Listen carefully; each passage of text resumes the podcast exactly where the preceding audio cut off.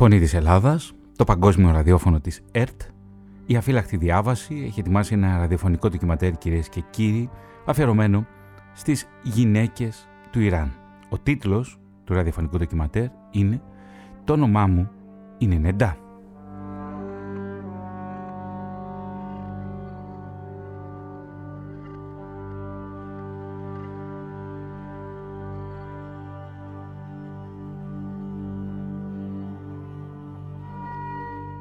Στην τελική ρύθμιση του ήχου βρίσκεται ο Παναγιώτης Ιατρίδης και βοηθός του είναι ο Παναγιώτης Τσάμπρας.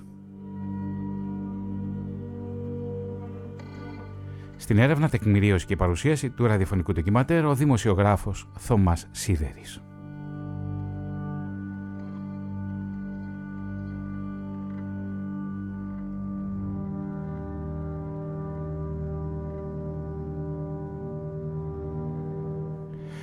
Με αφορμή τις δολοφονίες λοιπόν γυναικών στο Ιράν και τη βίαιη καταστολή των διαδηλωτών, σήμερα θα γυρίσουμε το χρόνο πίσω και θα φέρουμε στο φως την ιστορία της Νεντά, ενός κοριτσιού που δολοφονήθηκε το 2009 στην Τεχεράνη από ελεύθερο σκοπευτή. Το ραδιοφωνικό ντοκιματέρ της εκπομπής εντάσσεται στην ενότητα 25 Καρέ.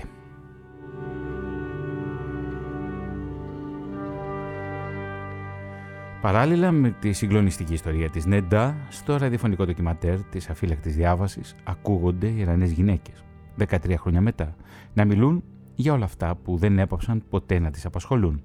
Κοινωνική δικαιοσύνη και ατομικά και κοινωνικά δικαιώματα.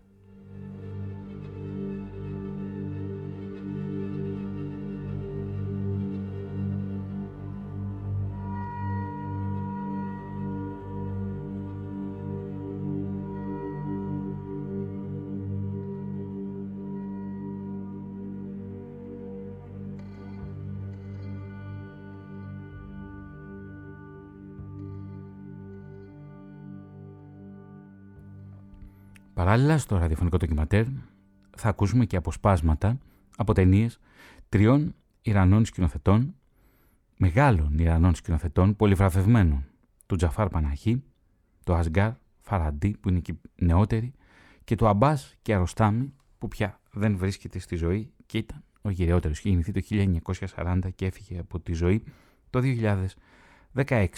2009 και ένα σχόλιο στο Twitter που κάνει ένας Ισπανός χρήστης γράφει το εξής. Νεντά, ελπίζω ο θάνατός σου να μην είναι μάταιος. Γυρίζουμε το χρόνο πίσω. Πάμε στο 2009. Κάθε πέμπτη, λίγο μετά το μεσημέρι, η Χαγιάρ Ροσταμή αφήνει το μικρό διαμέρισμά της στο ανατολικό τμήμα της Τεχεράνης και πηγαίνει στο κοιμωτήριο Μπεχέστ ε, Ζαχρά 12 μίλια μακριά στα προάστια της Ιρανικής πρωτεύουσας. Η 48χρονη γυναίκα περνά γρήγορα την πύλη και διασχίζοντας μια θάλασσα από μνήματα φτάνει στον τάφο της κόρης της. Το νεκροταφείο τούτο είναι το μεγαλύτερο στο Ιράν. Λέγεται αλλιώς και κημητήριο των μαρτύρων. Εδώ έχουν θαυτεί εκατοντάδες χιλιάδες νέοι άντρες που σκοτώθηκαν στον πόλεμο Ιράν-Ιράκ. Συνήθως υπάρχουν άνθρωποι γύρω από τον τάφο η Χαγιάρ Ροσταμή δεν τους γνωρίζει.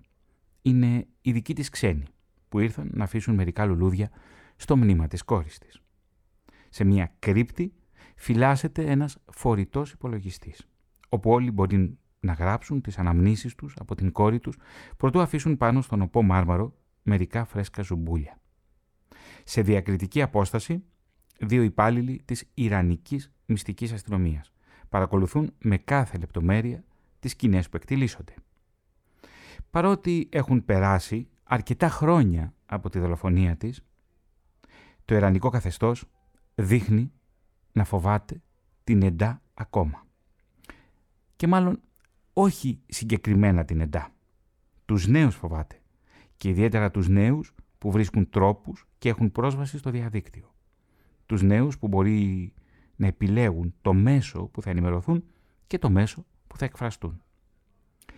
Η Νεντά Αγά Σολτάν ήταν μόλις 26 χρόνων όταν την πυροβόλησε εν ψυχρό ένας ελεύθερος σκοπευτής. Ιούνιος του 2009.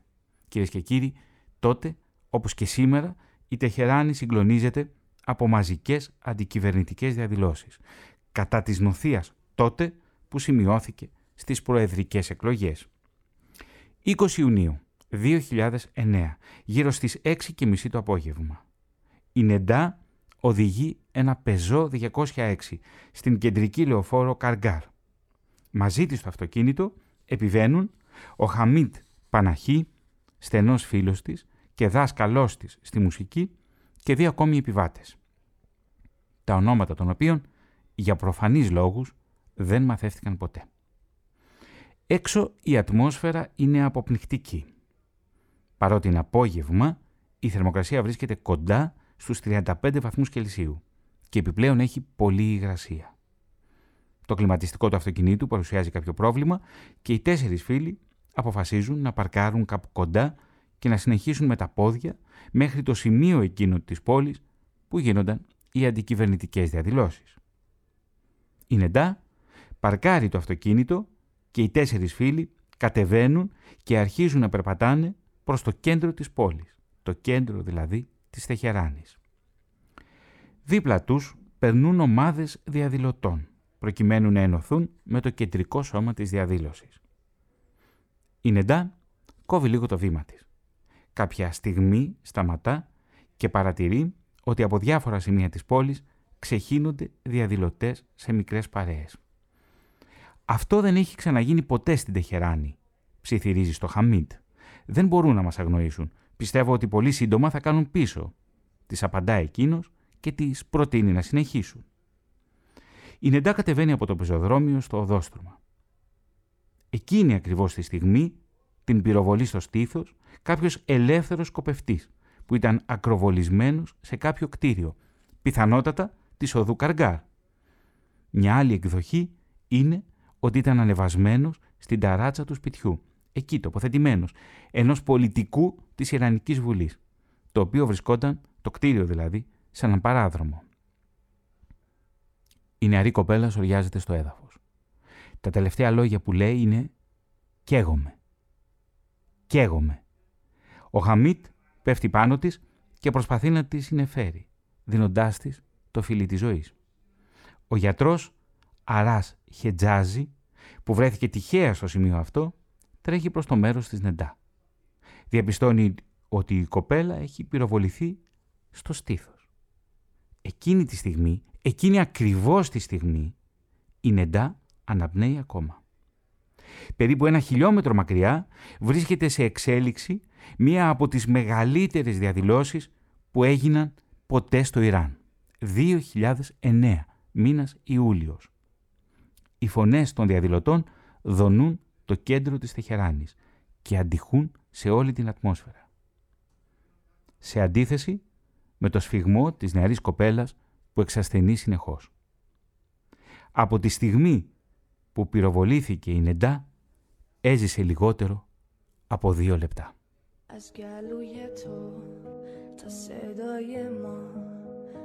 بلا چاو بلا چاو بلا چاو چاو چاو میپریم از خواب یه شب مهتا یکی میگه آی آدم ها یا همه با هم یا همه تنها ما که بیداریم تا فردا.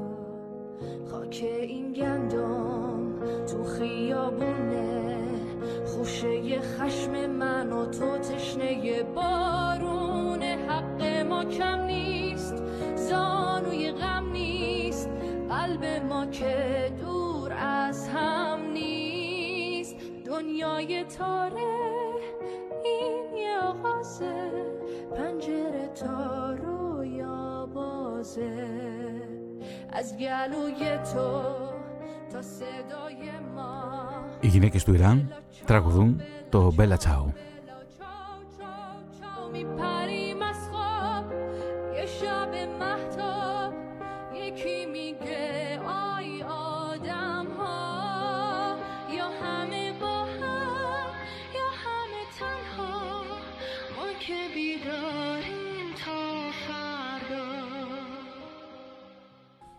Βρισκόμασταν στη γωνία μαζί με έναν φίλο μου. Διηγείται ένας αυτόπτης μάρτυρας. Συγκεκριμένα, είμαστε σε μια διασταύρωση της λεωφόρου Καργκάρ με τη οδού Χωσραβή και Σαλέχη. Ακούσαμε τον πυροβολισμό και είδαμε την κοπέλα να πέφτει κάτω. Ο φίλος μου τράβηξε βίντεο με το κινητό του τηλέφωνο. Όλη η σκηνή του θανάσιμου τραυματισμού της Νεντά αποτυπώνεται, φίλοι ακροατές της Φωνής της Ελλάδας, σε ένα συγκλονιστικό βίντεο που κάνει μέσα σε λίγες ώρες τον γύρο του κόσμου. Ανεβαίνει στο YouTube, κοινοποιείται ο σύνδεσμος μέσω του Twitter και αναμεταδίδεται από τα μεγαλύτερα τηλεοπτικά δίκτυα. Βρισκόμουν ένα μέτρο μακριά, θα πει ο γιατρός Χετζάζη. Κοίταξα ασυναίσθητα το ρολόι μου. Ήταν 7 και 5. Πήγα αμέσως κοντά της και έσκυψα απάνω της προκειμένου να διαπιστώσω πού είχε χτυπηθεί.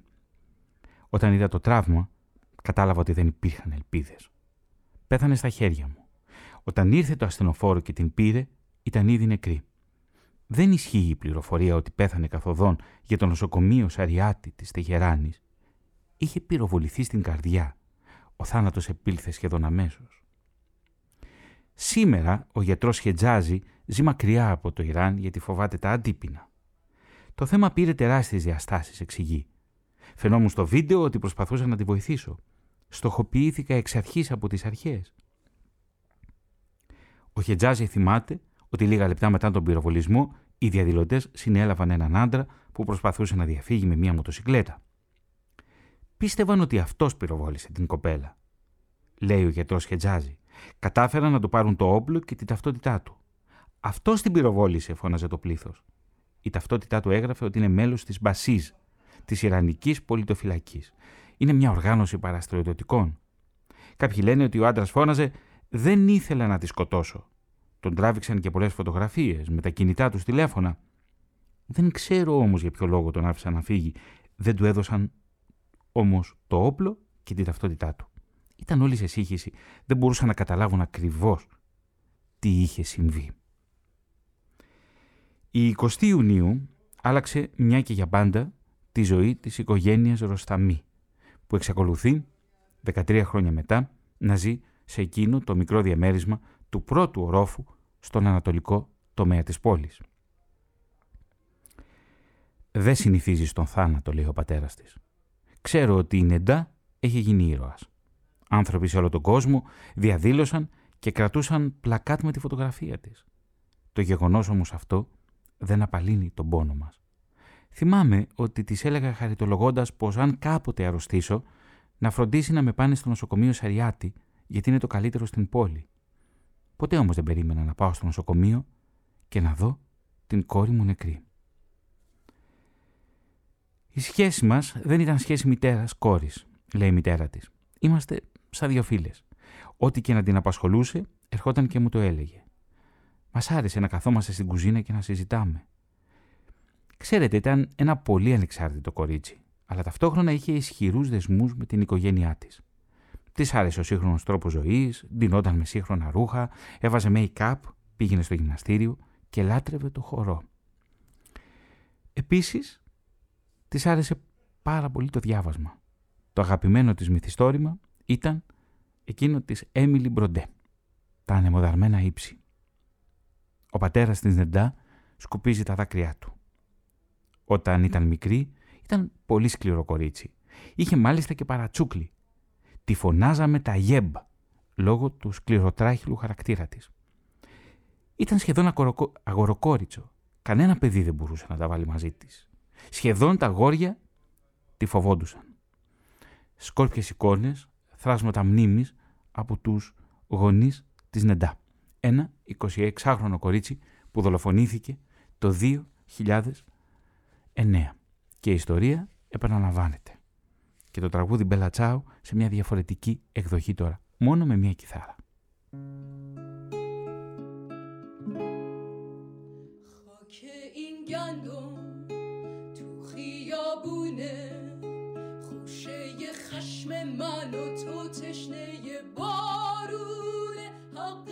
کم نیست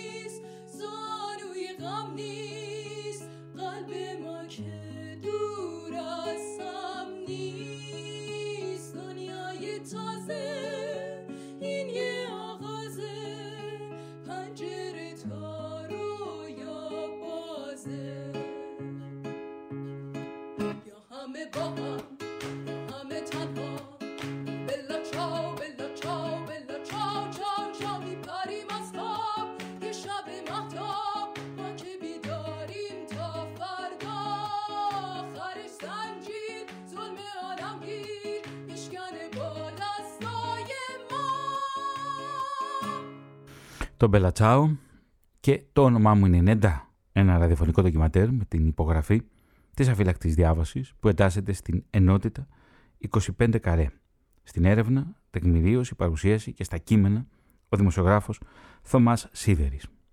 Και γυρίζουμε ξανά το χρόνο πίσω. Λίγο πρωτού γίνει 20 χρόνων, η Νεντά παντρεύτηκε τον Εμμύρ, που ήταν και η πρώτη αγάπη της. Αμέσως μετά το γάμο, το ζευγάρι πήγε να μείνει στο σπίτι του Εμμύρ. Η οικογένειά του όμως ήταν συντηρητική και αμέσως επέβαλαν στην Εντά διάφορους σκληρούς περιορισμούς. Εκείνη όμως, επειδή ήταν ένα φιλελεύθερο και ανεξάρτητο κορίτσι, διεκδίκησε την ελευθερία της και γρήγορα εγκατέλειψε τη συζυγική αιστεία. Τον Εμμύρ τον αγαπούσε θυμάται ο αδελφός της. Δεν μπορούσε όμως να ανεχτεί τις απαγορεύσεις της οικογένειάς του, και όσο εκείνος δεν φαινόταν διατεθειμένος να την υποστηρίξει μπροστά στους γονείς του, η Νεντά ήξερε πως δεν υπήρχε κανένα μέλλον στο σπίτι του Εμμύρ και κυρίως στην κοινή ζωή τους. Η Νεντά πήρε τα πράγματά της και επέστρεψε στο σπίτι της. Ο αδελφό της, Μοχάμεντ Ροσταμή, έχει πια μεγαλώσει και επομένως μπορούσαν πια να μοιραστούν τα όνειρα και τις ανησυχίες τους. Μικροί μαλώναμε πολύ. Όταν μεγαλώσαμε όμως, βρήκαμε ότι έχουμε πολλά κοινά ενδιαφέροντα. Είχαμε τους ίδιους φίλους και πηγαίναμε εκδρομές στα ίδια μέρη. Ακόμα αγαπούσαμε και οι δύο πολύ τη μουσική. Η Νεντά έπαιζε κιθάρα και τραγουδούσε. Λίγες εβδομάδες πρωτού πεθάνει, πήγαμε και αγοράσαμε ένα πιάνο.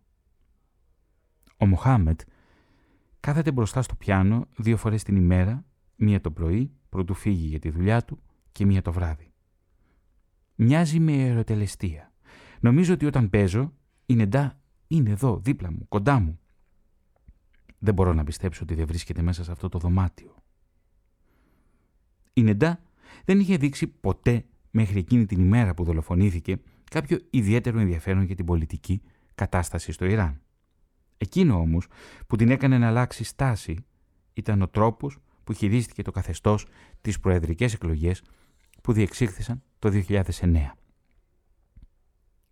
Το θεώρησε αδικία, σημειώνει ο Μοχάμετ, σαν να της έκανε κάτι κλικ, κάτι που συνέβαινε και που έπρεπε οπωσδήποτε να αλλάξει. Της φαινόταν αδιανόητο πως μερικές εκατοντάδες χιλιόμετρα μακριά οι άνθρωποι ζούσαν με τόσο διαφορετικό τρόπο. Δεν της άρεσε να ζει με απαγορεύσεις και στερεότυπα. Μετά το θάνατο της αδελφής του, ο Μοχάμετ έχει ορκιστεί να μην κόψει ποτέ ξανά τα γένια και τα μαλλιά του. Θυμάμαι την τελευταία μέρα της ζωής της. Ήταν πρωί και τα είπαμε για λίγο πριν φύγω για τη δουλειά. Επειδή εκείνη την ημέρα δεν είχα προλάβει να ξεριστώ και τα μαλλιά μου ήταν λίγο μακρύτερα από το συνηθισμένο, η Νεντά μου είπε ότι της άρεσα περισσότερο έτσι. Μετά το θάνατό της μου είναι αδύνατο να ξεριστώ και να κόψω τα μαλλιά μου. 13 χρόνια μετά, στο δωμάτιο της Νεντά δεν έχει αλλάξει τίποτα. Τα αγαπημένα αρκουδάκια της είναι διάσπαρτα πάνω στο κρεβάτι. Μια αφίσα των Dire Straits και μια άλλη του κιθαρίστα Mark Knopfler στον τοίχο. Πάνω στο κομμό των SSR της είναι ακόμα ανοιχτό. Ποτέ μου δεν είχα δείξει πραγματικό ενδιαφέρον για την πολιτική, λέει η Χαγιά Ροσταμή, η μητέρα της. Ήμουν μάλλον μια τυπική Ιρανή νοικοκυριά. Το μόνο που με ενδιέφερε μέχρι τότε ήταν η οικογένειά μου και τίποτα παρά έξω. Μετά όμως από τη δολοφονία της κόρης μου άλλαξαν όλα. Τώρα πια θέλω να ακούω ειδήσεις, ενημερώνομαι συνεχώς από την τηλεόραση, το ραδιόφωνο, το ίντερνετ, δεν θέλω να δείχνω αδιαφορία για ό,τι συμβαίνει στη χώρα μου. Η Χαγιάρ έρχεται σε επαφή και με άλλους γονείς που έχουν δολοφονηθεί τα παιδιά τους από τις Ιρανικές αρχές. Προσπαθούμε να δώσουμε κουράγιο ο ένας τον άλλον. Ταυτόχρονα όμως προσπαθούμε να κάνουμε γνωστό στον υπόλοιπο κόσμο αυτό που συμβαίνει εδώ. Δεν μπορεί κανένας να στερεί τη ζωή του παιδιού σου για εκφοβισμό. Πολλές φορές δίνω συνεντεύξεις σε ξένα τηλεοπτικά δίκτυα.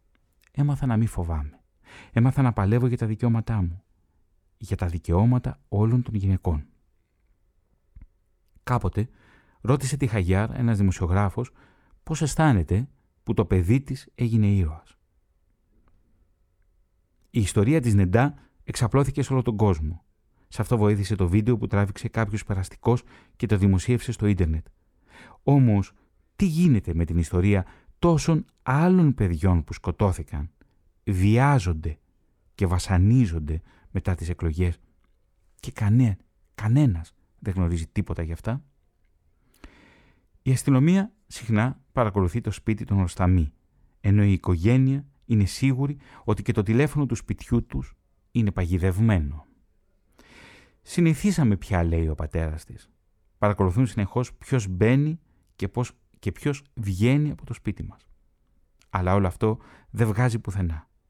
Όσο περισσότερο η κυβέρνηση προσπαθεί να σταματήσει τους ανθρώπους από το να θυμούνται την εντά, τόσο περισσότερο εξαπλώνεται η μνήμη της. Αυτό που έγραψε ο Ισπανός χρήστης το 2009 στα social media να μην ξεχαστεί το όνομα της Νεντά δεν ξεχάστηκε και δυστυχώς ε, το όνομά της ξαναήρθε στην επικαιρότητα και στο φως μέσα από τα τραγικά γεγονότα που συμβαίνουν στο Ιράν το 2022. Και εδώ η τρίτη εκδοχή του Μπελατσάου ερμηνεύει ο Αρμές Μανταλή.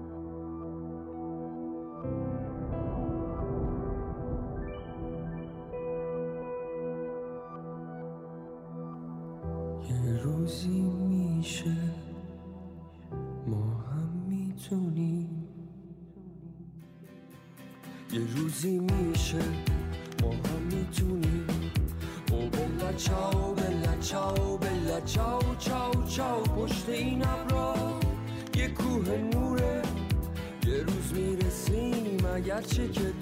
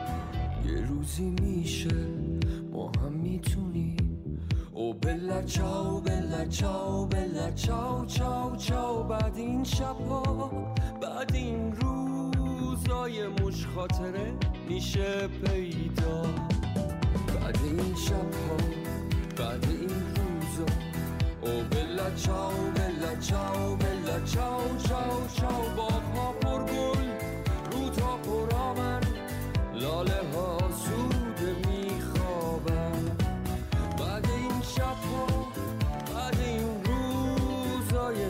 خاطره میشه پیدا. بعد این شبها بعد این روزای مش خاطره میشه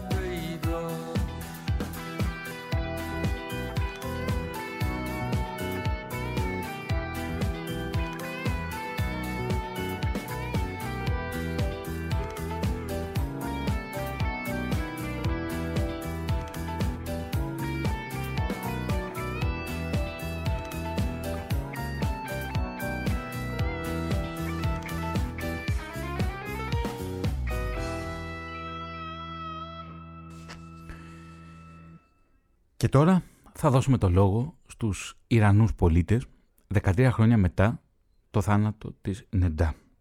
2022 το Ιράν συγκλονίζεται από μεγάλες αντικυβερνητικές διαδηλώσεις ενώ δεκάδες άνθρωποι, δεκάδες πολίτες του Ιράν έχουν χάσει τη ζωή τους. Ο λόγος στους Ιρανούς πολίτες σήμερα. Θα ταξιδέψουμε στην Τεχεράνη, στη Βοστόνη και στη Στοκχόλμη και θα ακούσουμε τους Ιρανούς να μιλούν για την κατάσταση όπως διαμορφώνεται στο Ιράν το 2022.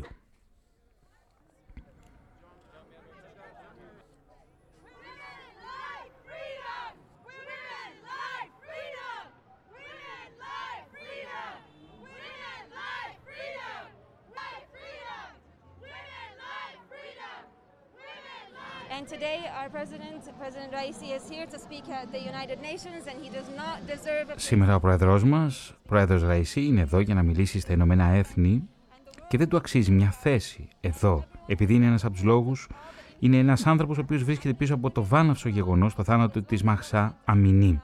Και ο κόσμος πρέπει να το μάθει και όλοι αγνοούν οι περισσότεροι πολίτες στον κόσμο όλα όσα συμβαίνουν στο Ιράν, τα απάνθρωπα αυτά πράγματα που συμβαίνουν στο Ιράν από την Ισλαμική κυβέρνηση. Δεν μπορούμε, δεν μπορούμε να αφήσουμε να πεθάνουν περισσότερες γυναίκες από αυτό το ολοκληρωτικό καθεστώς. Νιώθω απολύτως περήφανη για τους ανθρώπους μου. Με γεμίζει, γεμίζω από τρόμο και φρίκι όταν βλέπω αυτά τα βίντεο με ανθρώπους να ξεσηκώνονται εναντίον των φρουρών. Βρίσκονται άνθρωποι απέναντι στα όπλα, αβοήθητοι.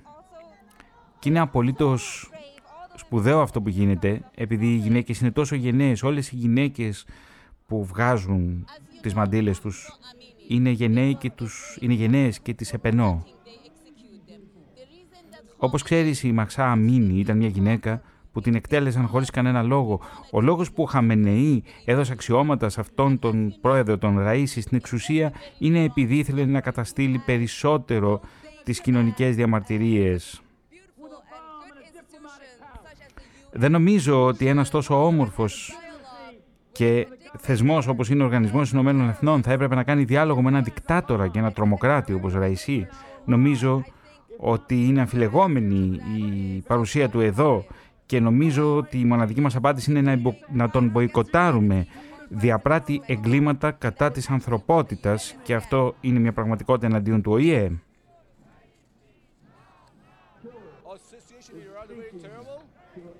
Η κατάσταση στο Ιράν είναι τρομερή και είναι πολύ δύσκολο να παρακολουθείς τις ειδήσει από τη χώρα. Βλέπουμε παιδιά μέσα στις σακούλες, στους κάδους των σκουπιδιών να ψάχνουν φαγητό και οι γυναίκες δέχονται επίθεση από αυτό το εγκληματικό καθεστώς. Και εμείς νιώθουμε τόσο άσχημα, δεν πρέπει να τους αφήσουμε να συνεχίσουν να κυβερνούν. Ναι, θα τηρήσω περισσότερο το χιτζάμπ γιατί είμαι φοβισμένη.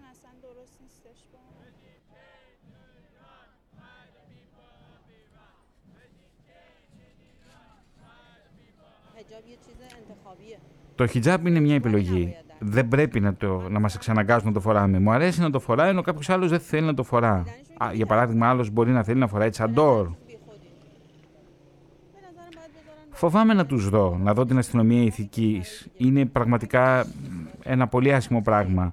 Θα πρέπει να αφήσουν το λαό, τις γυναίκες, να επιλέξουν όπως και στις υπόλοιπες χώρες, να φορούν ό,τι θέλουν, ό,τι τους αρέσει.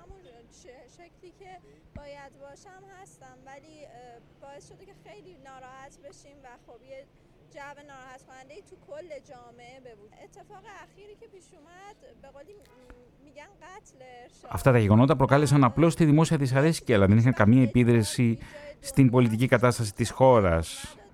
Έχουν δημιουργήσει μια αποπνικτική ατμόσφαιρα σε όλη την κοινωνία.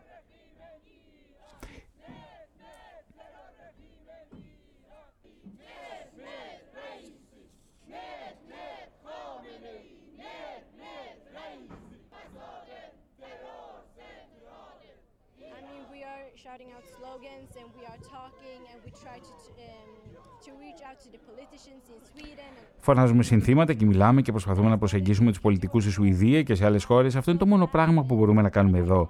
Είμαι πολύ λυπημένη που δεν μπορώ να είμαι με τις αδελφές μου και τα αδέλφια μου στο Ιράν που στέκονται και βάζουν τα στήθη τους μπροστά σε ένα δικτατορικό καθεστώς για τόσες μέρες και συνεχίζουν να πολεμούν.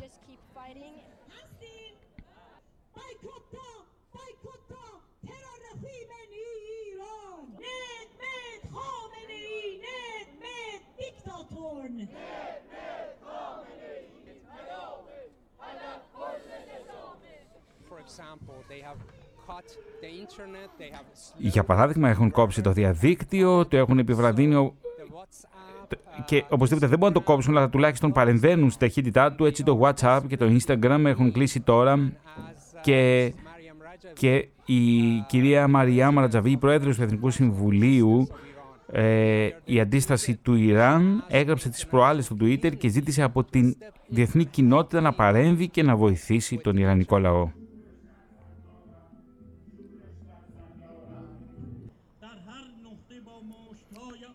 Έχω πάει φυλακή. Δεν ξέχασα ποτέ τους φίλους μου. Σκότωσαν τους φίλους μου και παλεύουμε για την ελευθερία. Οι γυναίκες έχουν δείξει ότι είναι ικανές να λύσουν τα προβλήματα. Έχουν δείξει ότι μπορούν να ηγηθούν του κινήματος για την ελευθερία, χωρίς αμφιβολία. Γι' αυτό σε ολόκληρο τον κόσμο και είμαι περήφανος να υποστηρίξω αυτό το κίνημα. Φτάνει πια. Δεν χρειαζόμαστε αυτό το καθεστώς. Αυτό το καθεστώς πρέπει να φύγει εξαιτίας των σφαγών που έκαναν τα τελευταία χρόνια στο Ιράν. Αυτοί, κυρίες και κύριοι, είναι οι πολίτες του Ιράν, οι οποίοι σε τρεις διαφορετικές πόλεις, στην Βοστόνη, στη Στοχόλμη και στην Τεχεράνη, είπαν και εξέφρασαν την άποψή τους για τα γεγονότα που συμβαίνουν το 2022. Και ήταν Δεκέμβρης του 2021 όταν βρέθηκα στην, ε, στο Ιρακινό Κουρδιστάν, στην πόλη Σουλεϊμανίγια, για το κινηματογραφικό φεστιβάλ που γίνεται εκεί και εκεί συνάντησα τον Ιρανό σκηνοθέτη, πολυβραβευμένος, Τζαφάρ Παναχή. Ο Παναχή είχε κερδίσει το φεστιβάλ στη Σουλεϊμανίγια το 2020. Ενώ το 2021 το μεγάλο βραβείο του φεστιβάλ παρέλαβε και την ταινία του The Hero, ο ήρωας, ο Ασγκάρ Φαραντί. Ο Τζαφάρ Παχανή καταδικάστηκε το 2010 σε ποινή φυλάκισης 6 ετών και μεταφέρθηκε στο κέντρο κράτησης Εβίν της Ιρανικής πρωτεύουσας προκειμένου να εκτίσει την ποινή του. Ο Παχανή βραβεύτηκε το 2000 με το Χρυσό Λέοντα στο Φεστιβάλ της Βενετίας για την ταινία «Ο Κύκλος» και έλαβε επίσης το βραβείο σεναρίου στις Κάνες το 2018 για την ταινία «Τρία πρόσωπα». Τρία χρόνια μετά τη Χρυσή Άρκτο στο Βερολίνο για το ταξί, είναι το περίφημο ταξί του Τζαφάρ Παχανή, Παναχή. Ο Παναχή συνελήφθη το 2010 και στη συνέχεια καταδικάστηκε σε εξαετή φυλάκιση και 20 απαγόρευση να κάνει ταινίες ή να γράφει, να ταξιδεύει, ακόμα και να εκφράζεται στα μέσα ενημέρωσης. Ωστόσο, ο Παναχή συνεχίζει να ζει και να εργάζεται στο Ιράν. Καταδικάστηκε για προπαγάνδα κατά του καθεστώτος αφού υποστήριξε το κίνημα διαμαρτυρίας που, ακολου... ε, που ακολούθησε την επανεκλογή του Μαχμούτ Αχμαντεντζάν στην Προεδρία της Ισλαμικής Δημοκρατίας. Είναι τα γεγονότα που γίνονται το 2009 και στα οποία χάνει τη ζωή της η Νεντά. Όμως, στις 11 Ιουλίου του 2022, ο Τζαφάρ Παναχή συνελήφθη κατά την άφηξή του στην εισαγγελία της Τεχεράνης προκειμένου να παρακολουθήσει την εξέλιξη της υπόθεσης του Μοχάμαντ Ρασούλοφ, άλλου βραβευμένου Ιρανού σκηνοθέτη, ο οποίος κρατήθηκε από τις αρχές Ιουλίου με τον συνάδελφό του Μοστάβα Αχιαχμάτ. Οι κινηματογραφιστές είχαν καταγγείλει στα μέσα του Μαΐου του 2022 σε ανοιχτή επιστολή τη σύλληψη πολλών συναδέλφων τους από τις Ιρανικές αρχές και την καταστολή των διαδηλώσεων στο Ιράν. Και εδώ, από την ταινία «Ακορντεόν» του Τζαφάρ Παναχή, ακούμε ένα μουσικό θέμα.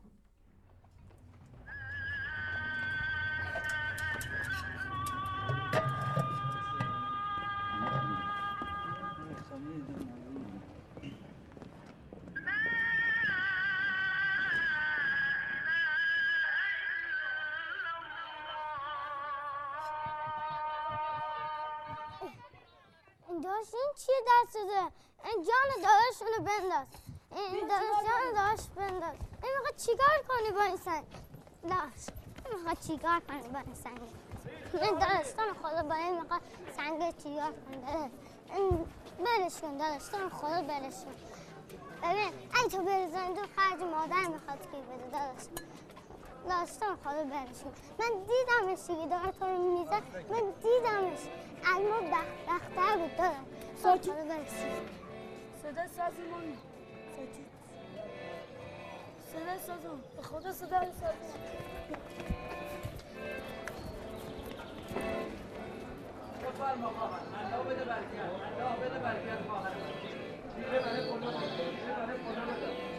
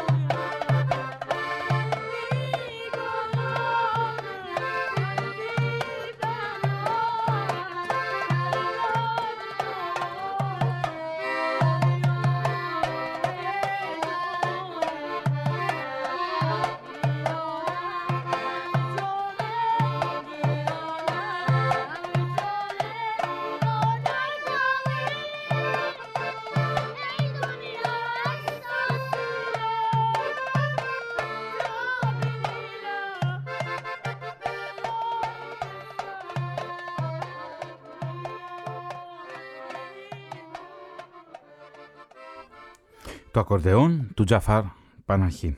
Ο Τζαφάρ Παναχή ζει στην Τεχεράνη σε έναν ιδιότυπο αποκλεισμό και πίσω στο 2009. Ο τάφος της Νεντά έχει βεβαιωθεί αρκετές φορές και μάλιστα με αγριότητα. Οι γονείς της λένε ότι το καθεστώς προσπαθεί να τους τομοκρατήσει επειδή φοβάται ότι η κόρη τους θα γίνει μάρτυρας και θα ιεροποιηθεί από τη νέα γενιά. Αν και νεκροί, λέει ο πατέρας της, έρχονται στο νεκροταφείο και θέλουν να την σκοτώσουν ξανά. Είναι νεκρή, αλλά η μνήμη της είναι ζωντανή και γίνεται φωτεινότερη κάθε μέρα που περνά. Δεν μπορώ να το πιστέψω ακόμα. Εξακολουθώ να πιστεύω ότι θα τη δω και πάλι, λέει ο Κασπίας Μακάν, ο φίλος της Νεντά. Περίπου 80 θάνατοι αναφέρθηκαν κατά τη διάρκεια της ταραχώδους περίοδου των διαδηλώσεων που ακολούθησαν τις αφισβητούμενες προεδρικές εκλογές. Αλλά ο θάνατος της Νεντά ήταν διαφορετικός. Εξηγεί ο Κασπίας στους δημοσιογράφους Αράς Σαχάμι και Άγκους Μακουίν του Independent. Το θάνατό της κατέγραψε η κάμερα ενός τηλεφώνου και το βίντεο αυτό μεταμορφώθηκε, μεταφορτώθηκε στο ίντερνετ. Μέσα σε λίγες ώρες το πρόσωπο της Νεντά έγινε το πρόσωπο της διαμαρτυρίας του Ιράν σε όλο τον κόσμο. Ξαφνικά έγινε σύμβολο. Τα σύμβολα όμως καταστρέφουν ζωές, σχολιάζουν οι δημοσιογράφοι του Independent. Τις επόμενες μέρες και εβδομάδες που ακολουθούν, ο Κασπίας χάνει όχι μόνο τη γυναίκα που σκόπευε να παντρευτεί, αλλά και τη χώρα του, την οικογένειά του, τους φίλους του και την καριέρα του. Καθένας πολίτης που σχετίζεται με τον έναν ή με τον άλλο τρόπο με την ΕΝΤΑ και το θάνατό της, θεωρείται ανεπιθύμητος για την Ιρανική κυβέρνηση κάτι ως τοξικό απόβλητο που πρέπει να το θάψουν και να το εξαφανίσουν. Η οικογένεια της Νεντά απειλείται διαρκώς. Ο γιατρός που όπως είπαμε εμφανίζεται στο βίντεο να προσπαθεί εναγωνίως να την κρατήσει, ματέως βέβαια στη ζωή, ζει εξόριστος στη Μεγάλη Βρετανία. Ο καθηγητής μουσικής που βρισκόταν μαζί της εμφανίζεται στην Ιρανική τηλεόραση και προσπαθεί να ανασκευάσει τα γεγονότα υπέρ του καθεστώτος, φοβούμενος προφανώς για τη ζωή του. Και ο Κασπίας για ένα μεγάλο χρονικό διάστημα είναι εξαφανισμένος και κανένας δεν ξέρει που βρίσκεται. Λίγες ημέρες μετά τη δολοφονία της Νεντά, δημοσιογράφοι εντοπίζουν τον Κασπία και εκείνος παραχωρεί συνεντεύξεις σε διεθνή τηλεοπτικά μέσα ενημέρωσης. Μετά τις συνεντεύξεις χάνονται τα ίχνη του. Όπως γίνεται αργότερα γνωστό, ο Κασπίας συλλαμβάνεται από πράκτορες της μυστικής αστυνομίας της Ισλαμικής Δημοκρατίας και κρατείται στη φυλακή Εβίν της Τεχεράνης. Πρόκειται για ένα γνωστό σοφρονιστικό ίδρυμα από την εποχή του Σάχη και είναι άρρηκτα συνδεδεμένο με φρικτά βασανιστήρια. Ο Κασπίας μένει στην απομόνωση για δύο μήνες και το Σεπτέμβριο του 2009 αφήνεται προσωρινά ελεύθερος με εγγύηση μέχρι τη δίκη. Οι συγγενείς και οι φίλοι του φοβούνται για τη ζωή του και τον παροτρύνουν να εγκαταλείψει το Ιράν. Η διαφυγή όμως δεν είναι εύκολη υπόθεση, αφού η μυστική αστυνομία τον έχει θέσει σε στενή πολιορκία και παρακολουθεί κάθε του κίνηση. Τελικώς βρίσκεται ο τρόπος και αυτό οφείλεται στη θέληση και στο πείσμα κάποιων στενών φίλων του που ρισκάρουν τη ζωή τους προκειμένου να το φυγαδεύσουν. Χρειάζονται πέντε ημέρες αγωνιωδών προσπαθειών και περίπου δέκα ωρών καθημερινής εξαντλητικής πεζοπορίας σε δύσβατες ορεινές περιοχές μέχρι ο Κασπίας να μπορέσει να περάσει απαρατήρητος τα σύνορα του Ιράν.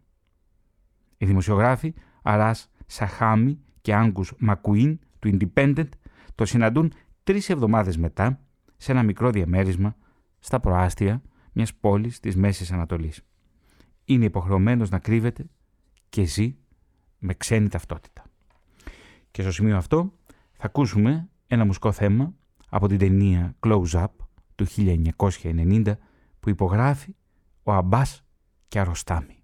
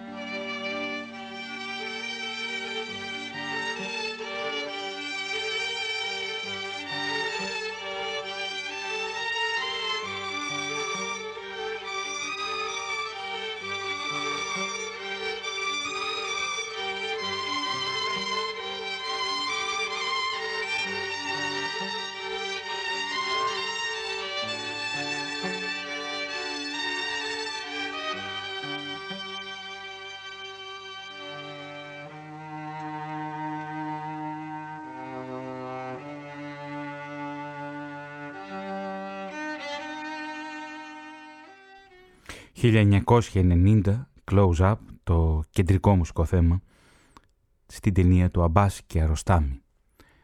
Η αφέλακτη διάβαση από τη φόρο τιμή στην ΕΝΤΑ, την ηρωίδα εκείνη, αυτή την 26χρονη κοπέλα που δολοφονήθηκε από τις αρχές, τις Ιρανικές αρχές το 2009 και μαζί από τη φόρο τιμή στους σκηνοθέτες Αμπάς και Αροστάμι, Τζαφάρ Παναχή και Ασγκάρ Φαραντί. Αλλά αυτό συμβαίνει σε όλα τα δικτατορικά καθεστώτα. Δολοφονούν τους πολίτες, στείνουν απίστευτους, μηχανι... απίστευτους μηχανισμούς παρακολούθησης των ε, πολιτών, αποκλείουν τους δημιουργούς, τους καλλιτέχνες, τους φυλακίζουν, τους ε, στείνουν μηχανισμούς ιδιότυπων εξοριών ακόμα και μέσα στην ίδια τη χώρα.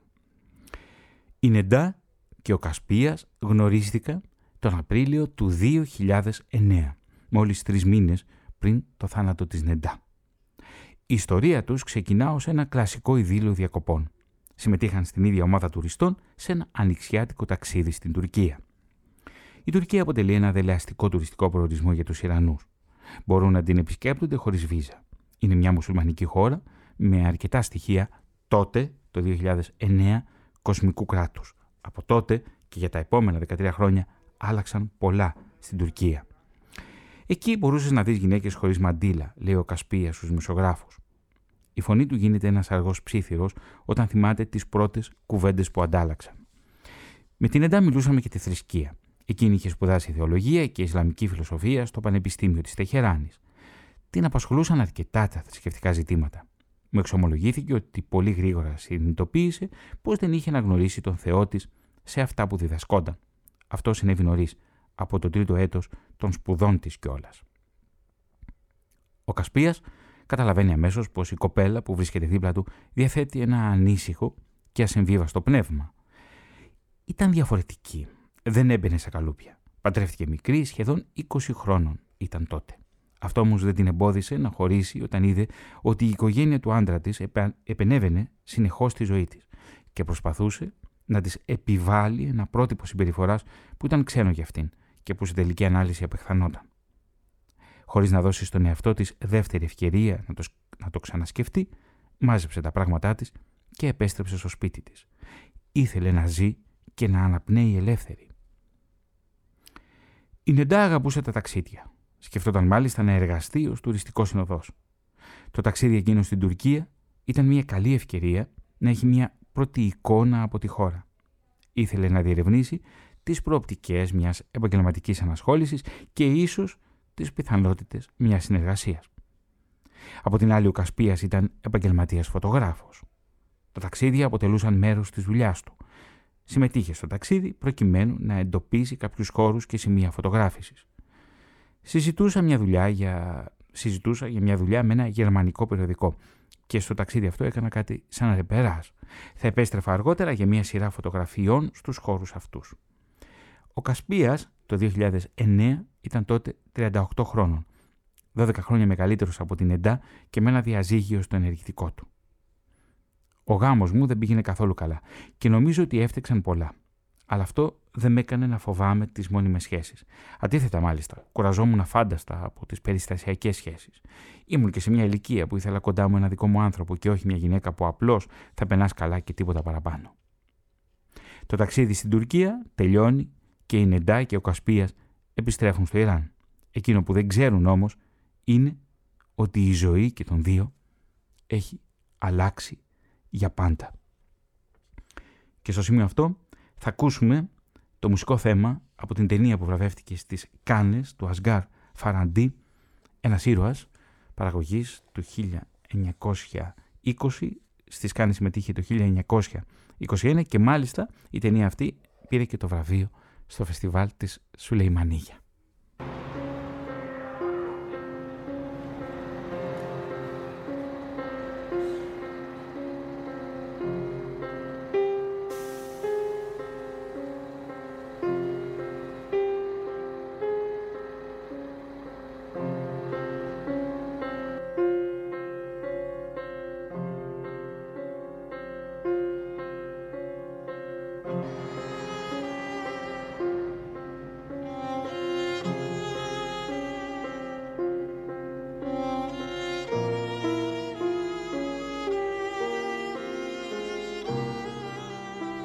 Ασγκάρ Φαραντί, ένας ήρωας, μεγάλο βραβείο στο φεστιβάλ των Κανών και πρώτο βραβείο στο φεστιβάλ της Σουλεϊμανίγια.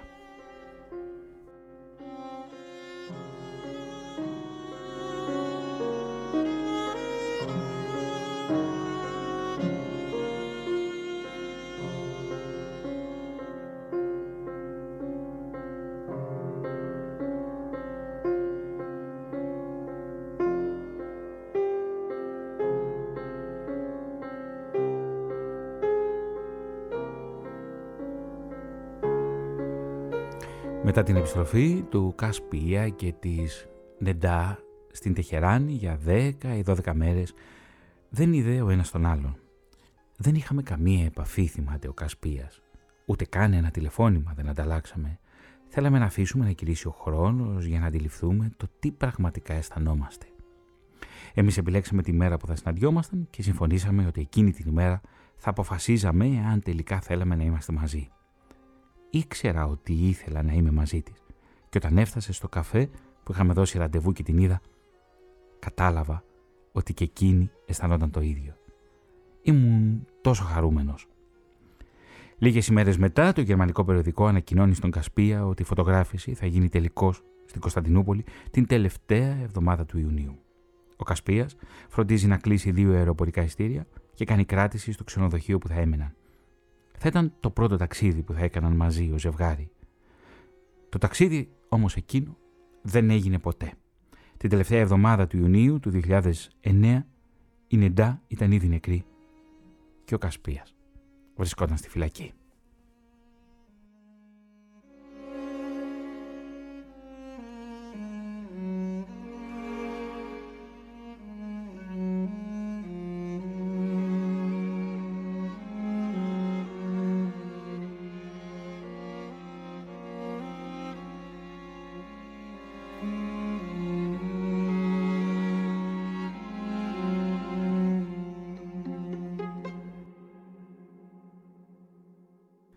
Σημερινό ραδιοφωνικό ντοκιματέρ, το όνομά μου είναι Νεντά, εντάσσεται στην ενότητα 25 καρέ. Θα ολοκληρώσουμε με το μουσικό θέμα της ταινίας 24 frames, δηλαδή 24 καρέ, το Αμπάς και Αρωστάμι.